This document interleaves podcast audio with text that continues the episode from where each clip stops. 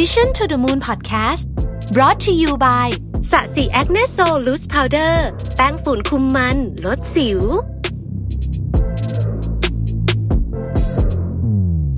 สวัสดีครับ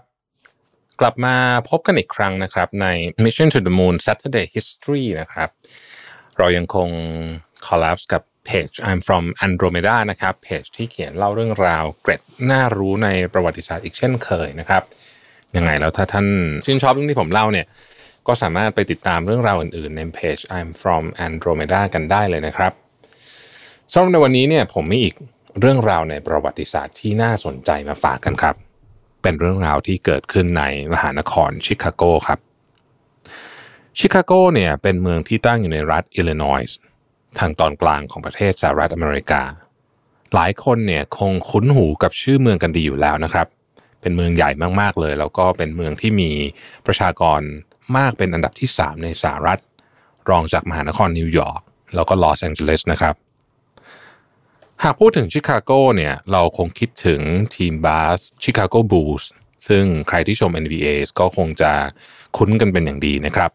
เราคงนึกถึงทะเลสาบมิชิแกนนะครับ ตึกระฟ้าต่างๆนะครับ University of Chicago นะครับ ชิคาโกเองเนี่ยมีแม่น้ำที่อยู่กลางเมืองสวยมากเลยนะครับ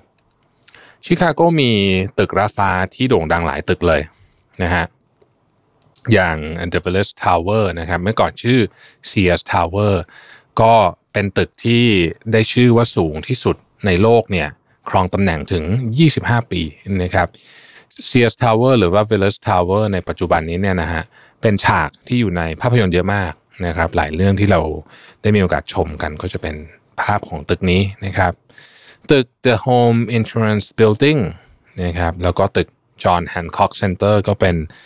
อีก 2 ตึกที่เป็นที่คุ้นเคยนะครับ เห็นปุ๊บก็รู้ทันทีว่านี่คือชิคาโกนะครับชิคาโกเป็นมหานครที่สวยงามแล้วก็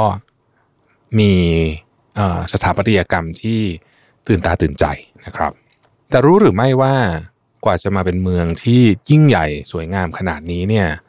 ชิคาโกเคยเกิดเหตุเพลิงไหม้ที่ต้องบอกว่าแทบจะทำลายเมืองทั้งเมืองทิ้งไปเลยนะครับ เหตุการณ์ครั้งนั้นเนี่ยสร้างความเสียหายต่อทรัพย์สิน แล้วก็ต่อชีวิตของผู้คนเนี่ยเป็นจำนวนมากนะครับ แล้วก็ต้องบอกว่าเป็นเหตุการณ์ที่ถูกบันทึกไว้ในประวัติศาสตร์ อีกเป็นอีกหนึ่งอุบัติเหตุที่มีเรื่องราวที่ต้องมาเล่ากันต่อเยอะเลยทีเดียวนะครับ เรื่องนี้เนี่ยเราต้องย้อนหลังกลับไป 150 ปีที่แล้ว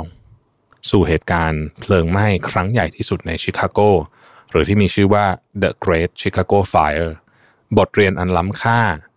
ที่ช่วยวางรากฐานเรื่องการสร้างเมืองนะครับแล้วก็เรื่องของการป้องกันอัคคีภัยทำให้ผู้คนเนี่ยตระหนักถึงเรื่องอัคคีภัยมาจนถึงทุกวันนี้นะครับ เพลิงไหม้ครั้งใหญ่ในชิคาโกหรือว่า The Great Chicago Fire เนี่ยเกิดขึ้นในปี 1871 นะครับ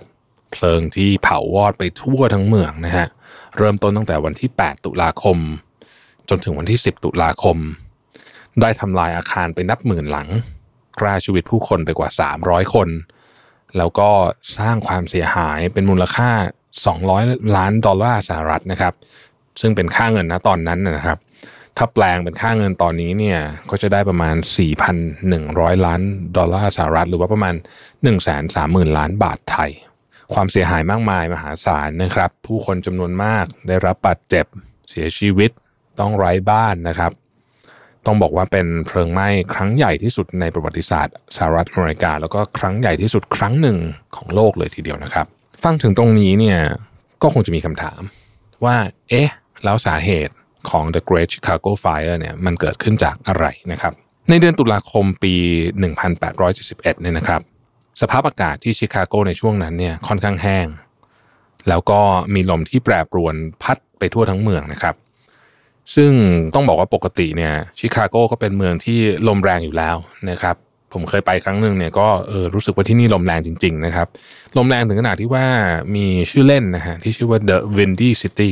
นะครับ ที่สำคัญเนี่ยสิ่งก่อสร้างในยุคนั้นนะครับร้อยกว่าปีแล้วเนี่ยก็ส่วนใหญ่ทำจากไม้นะครับตั้งแต่บ้านอาคารต่างๆเนี่ยนะครับแล้วก็แม้แต่ถนนหรือทางเท้าเนี่ยก็มีส่วนผสมที่เป็นไม้เยอะนะฮะทีนี้ไม้เนี่ยก็แน่นอนนะฮะเป็นเหมือนแหล่งเชื้อเพลิงขนาดใหญ่ที่รอการประทุนะครับแม้แต่การประทุเล็กๆเนี่ยก็อาจจะสร้างความเสียหาย เพราะว่าลุกลามใหญ่โตได้นะครับแม้จะไม่มีใครทราบแน่ชัดว่าสาเหตุที่แท้จริงของ The Great Chicago Fire เนี่ย เกิดขึ้นอย่างไรนะครับ แต่ว่าสมมุติฐานที่ถูกพูดบ่อยมากที่สุดนะฮะก็คือว่าในคืนวันที่ 8 ตุลาคม ปี 1871 เนี่ยวัวตัวหนึ่งของครอบครัวโอเรลี่เกิดไปเตะโคมไฟที่จุดเอาไว้ในโรงนาเข้า โรงนานี้ตั้งอยู่ที่เลขที่ 137 ถนนโดโนวันทางฝั่งตะวันตกเฉียงใต้ของเมืองชิคาโก ถึงแม้ว่าแคทเธอรีนโอเรลี่จะปฏิเสธ ข้อกล่าวหานี้มาโดยตลอดนะครับ แล้วเราก็คงไม่รู้จริง ๆ ว่าเป็นเพราะวัวของบ้านนี้จริงไหมแต่ว่าหลักฐานที่ค่อนข้างชัดเจนคือบริเวณแรกหรือว่าจุดต้นเพลิงเนี่ยอยู่ตรงย่านที่ครอบครัวนี้อาศัยอยู่นะครับ ไฟที่เกิดขึ้นได้ลุกลามอย่างรวดเร็ว เพราะว่าไม้และฟางในโรงนาเนี่ยเป็นเชื้อเพลิงชั้นดีเลย มันลุกลามเร็วเกินกว่าที่นักดับเพลิงในยุคนั้นจะสามารถควบคุมได้ ประกอบกับลมที่พัดรุนแรงนะครับ ตอนนั้นเนี่ยเพลิงก็ได้ลามไปทั้งทิศเหนือและทิศตะวันออกอย่างรวดเร็ว เพลิงไหม้เนี่ยลามเข้าไปยังใจกลางเมืองที่มีผู้อยู่อาศัยกว่า3 0 0 0 0 0 คนนะครับ การดับเพลิงในสมัยก่อนเนี่ยไม่มีประสิทธิภาพเท่าตอนนี้ ในยุคสมัยนั้นเนี่ยไม่มีอุปกรณ์ดับเพลิงที่จะก่อต่อกรกับไฟขนาดใหญ่แบบนี้ได้นะครับ มีเพียงแค่รถมาที่ลากถังน้ำแล้วก็สายฉีดดับเพลิง สายฉีดก็ไม่ได้เป็นสายฉีดที่มีแรงอัดเยอะแบบสมัยนี้นะฮะเพราะว่าเป็นแรงงานจากปั๊มพลังงานไอ้น้ำที่ใช้ถ่านหินเป็นเชื้อเพลิง ก็ไม่สามารถที่จะมีแรงดันสูงเหมือนสายดับเพลิงในยุคนี้ได้นะครับ แม้พวกเขาจะพยายามอย่างเต็มที่แล้ว เท่าที่กำลังคนแล้วก็เทคโนโลยีจะมีในตอนนั้นนะครับ แต่ว่าเจ้าหน้าที่เองเนี่ยก็ไม่สามารถที่จะควบคุมกองเพลิงได้เลย เช้าวันถัดมาคือวันที่ 9 ตุลาคมนะครับ ไฟได้ลุกลามเข้าสู่ใจกลางเมือง แล้วก็ทวีความรุนแรงมากยิ่งขึ้น ผู้คนต่างอพยพหนีตายนะครับ ส่วนใหญ่เนี่ยจะมุ่งหน้าไปที่ทะเลสาบมิชิแกนทะเลสาบที่ติดกับใจกลางเมืองนะครับ แล้วก็พยายามจะหนีลงเรือที่จอดอยู่ที่นั่นไม่ว่าจะเป็นเรือเล็กหรือว่าเรือใหญ่นะครับ แต่ว่าสิ่งที่น่าเศร้าก็คือว่าแน่นอนนะครับว่าเรือที่ไม่ได้มีการเตรียมการสำหรับเรื่องนี้มาก่อนเนี่ยมีจำนวนไม่มากพอ ที่จะบรรทุกประชากรหลายแสนคนเพื่ออพยพ บางคนจึงต้องยอมกระโดดลงทะเลสาบเพื่อเอาตัวรอด บางคนจมน้ำเสียชีวิต บางคนยอมสละชีวิตเพื่อให้ลูกของตนอยู่รอด โดยการฝากเฉพาะเด็กๆของตัวเองเนี่ยนะครับ ลูกของตัวเองเนี่ยไปกับเรือของคนอื่น โดยพ่อแม่เนี่ยยอมอยู่บนฝั่งเพื่อเผชิญกับไฟที่อยู่ตรงหน้านะครับ ในที่สุดเมื่อวันที่ 10 ตุลาคม 1871เนี่ยไฟก็ค่อยๆ มอดลงนะครับ ส่วนหนึ่งเป็นเพราะว่าฝนตกมาช่วยดับไฟอันร้อนระอุครั้งนี้ด้วย ผลลัพธ์ที่ตามมาของ The Great Chicago Fire เนี่ยได้ทำลายพื้นที่กว่า 9 ตารางกิโลเมตรนะครับฆ่าชีวิตผู้คนไปประมาณ 300 คน ประชากร 1 0 0 0 0แสนคนต้องไร้ที่อยู่อาศัย อาคารมากกว่า 17,000 แห่งถูกทำลาย ความเสียหายอย่างที่ได้บอกไปตอนต้นนะครับ ประมาณ 200 ล้านดอลลาร์สหรัฐเป็นมูลค่าเงินในตอนนั้นนะครับ คนที่รอดชีวิตก็ต้องเผชิญกับความยากลำบากมาก ๆนะฮะเพราะว่าภัยพิบัติดังกล่าวเนี่ย ก็ทำให้เกิดการขโมยทรัพย์สินนะครับปล้นสะดมเกิดเหตุจลาจลผู้คนต้องแย่งชิงสิ่งของอาหารของใช้จำเป็นเพื่อเอาชีวิตรอดนะฮะผ่านไปอีกหนึ่งวันนะฮะ11 ตุลาคม 1871เนี่ย เมืองชิคาโกจำเป็นจะต้องประกาศกฎอายการศึก ทหารหลายกองพันถูกเรียกตัวเข้าไปควบคุมสถานการณ์ในเมืองชิคาโก แล้วก็ต้องใช้เวลาอีกหลายสัปดาห์ทีเดียวนะครับ กว่าสถานการณ์จะกลับมาปกติได้หนึ่งเดือนหลังเกิดเพลิงไหม้โจเซฟเมดิลล์ได้รับเลือกเป็นนายกเทศมนตรีของชิคาโก เขาให้คำมั่นว่าจะเริ่มก่อสร้างแล้วก็ปรับปรุงอาคารในเมืองทั้งหมด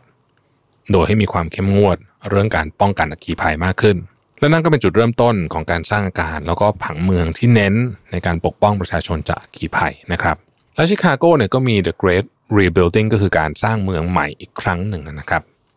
สถาปนิกในมหานครชิคาโกได้เริ่มวางรากฐานในการสร้างอาคารในเมืองใหม่ทั้งหมด ซึ่งได้กลายเป็นต้นแบบของการสร้างเมืองในยุคสมัยใหม่เลยก็ว่าได้ กล่าวคือว่าอาคารเนี่ยนะครับ จะล้อมรอบไปด้วยวัสดุป้องกันไฟ ทุกชั้นจะต้องมีทางออกหนีไฟไปยังชั้นล่าง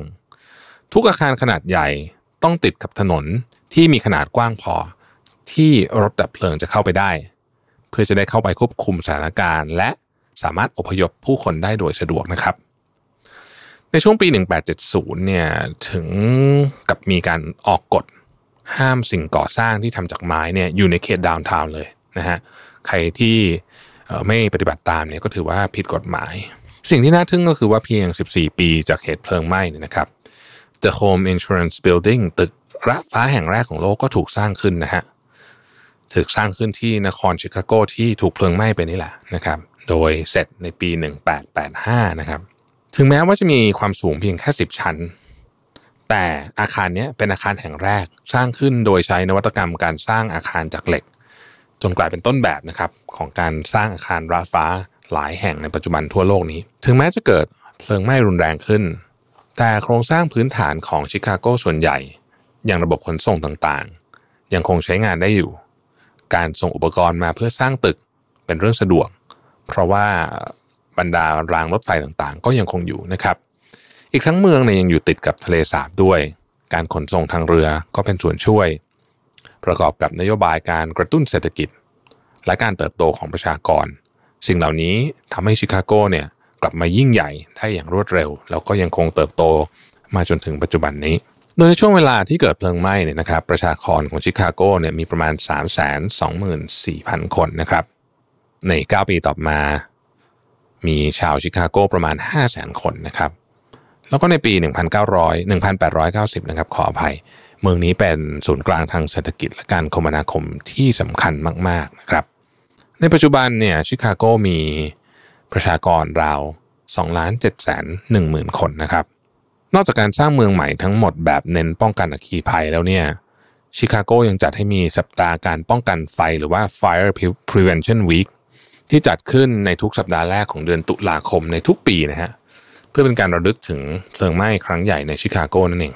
มันเป็นสัปดาห์ที่ทุกคนโดยเฉพาะนักเรียนในโรงเรียนทั่วสหรัฐอเมริกาเนี่ยมาเรียนรู้แล้วก็พูดคุยเกี่ยวกับการป้องกันการเกิดเหตุเพลิงไหม้และสิ่งที่ต้องทำเมื่อเกิดเหตุเพลิงไหม้ เพื่อทุกคนเนี่ยสามารถเอาตัวรอดเมื่อเกิดเหตุการณ์นั้นๆ ขึ้นมาได้จริง ๆนะครับ ความเสียหายกลายเป็นบทเรียนครั้งยิ่งใหญ่ ที่ช่วยให้เมือง ได้มีการวางรากฐานอย่างแข็งแรง และเจริญรุ่งเรืองมาได้จนถึงปัจจุบัน นี่ก็เป็นอีกหนึ่งบทเรียนประวัติศาสตร์ที่น่าสนใจมากๆเลย กฎหมายต่างๆ ที่ถูกนำมาใช้เพื่อป้องกันอัคคีภัยในปัจจุบัน ไม่ว่าจะเป็นกฎหมายที่ว่าอาคารสูงได้กี่เมตร ถ้าเกิดว่าถนนกว้างเท่าไหร่ต่างๆนานาระยะร่นเนี่ยนะครับ ก็มีพื้นฐานมาจากเรื่องนี้แหละครับ ก่อนจากกันมีเกร็ดเล็กน้อยที่น่าสนใจทิ้งท้ายนิดหน่อยนะครับ เรายังจำแคทเธอรีนโอเรลลี่เจ้าของวัว ที่คนสันนิษฐานกันว่าเป็นต้นเหตุของเพลิงไหม้ได้ใช่ไหมครับ เธอได้เสียชีวิตในปี 1895 แต่ในปี 1997 หรือ 102 ปีต่อมา สภาเมืองชิคาโกได้มีมติยกโทษให้กับเธอและวัวของเธอ น่าเสียดายที่เธอคงไม่ได้รับรู้แล้วนะครับ ขอบคุณที่ติดตาม Saturday History นะครับ แล้วเราพบกันใหม่ใน episode ต่อไป สวัสดีครับ Mission to the Moon Podcast Presented by ศศิ Acne Sol แป้งฝุ่นคุมมันลดสิว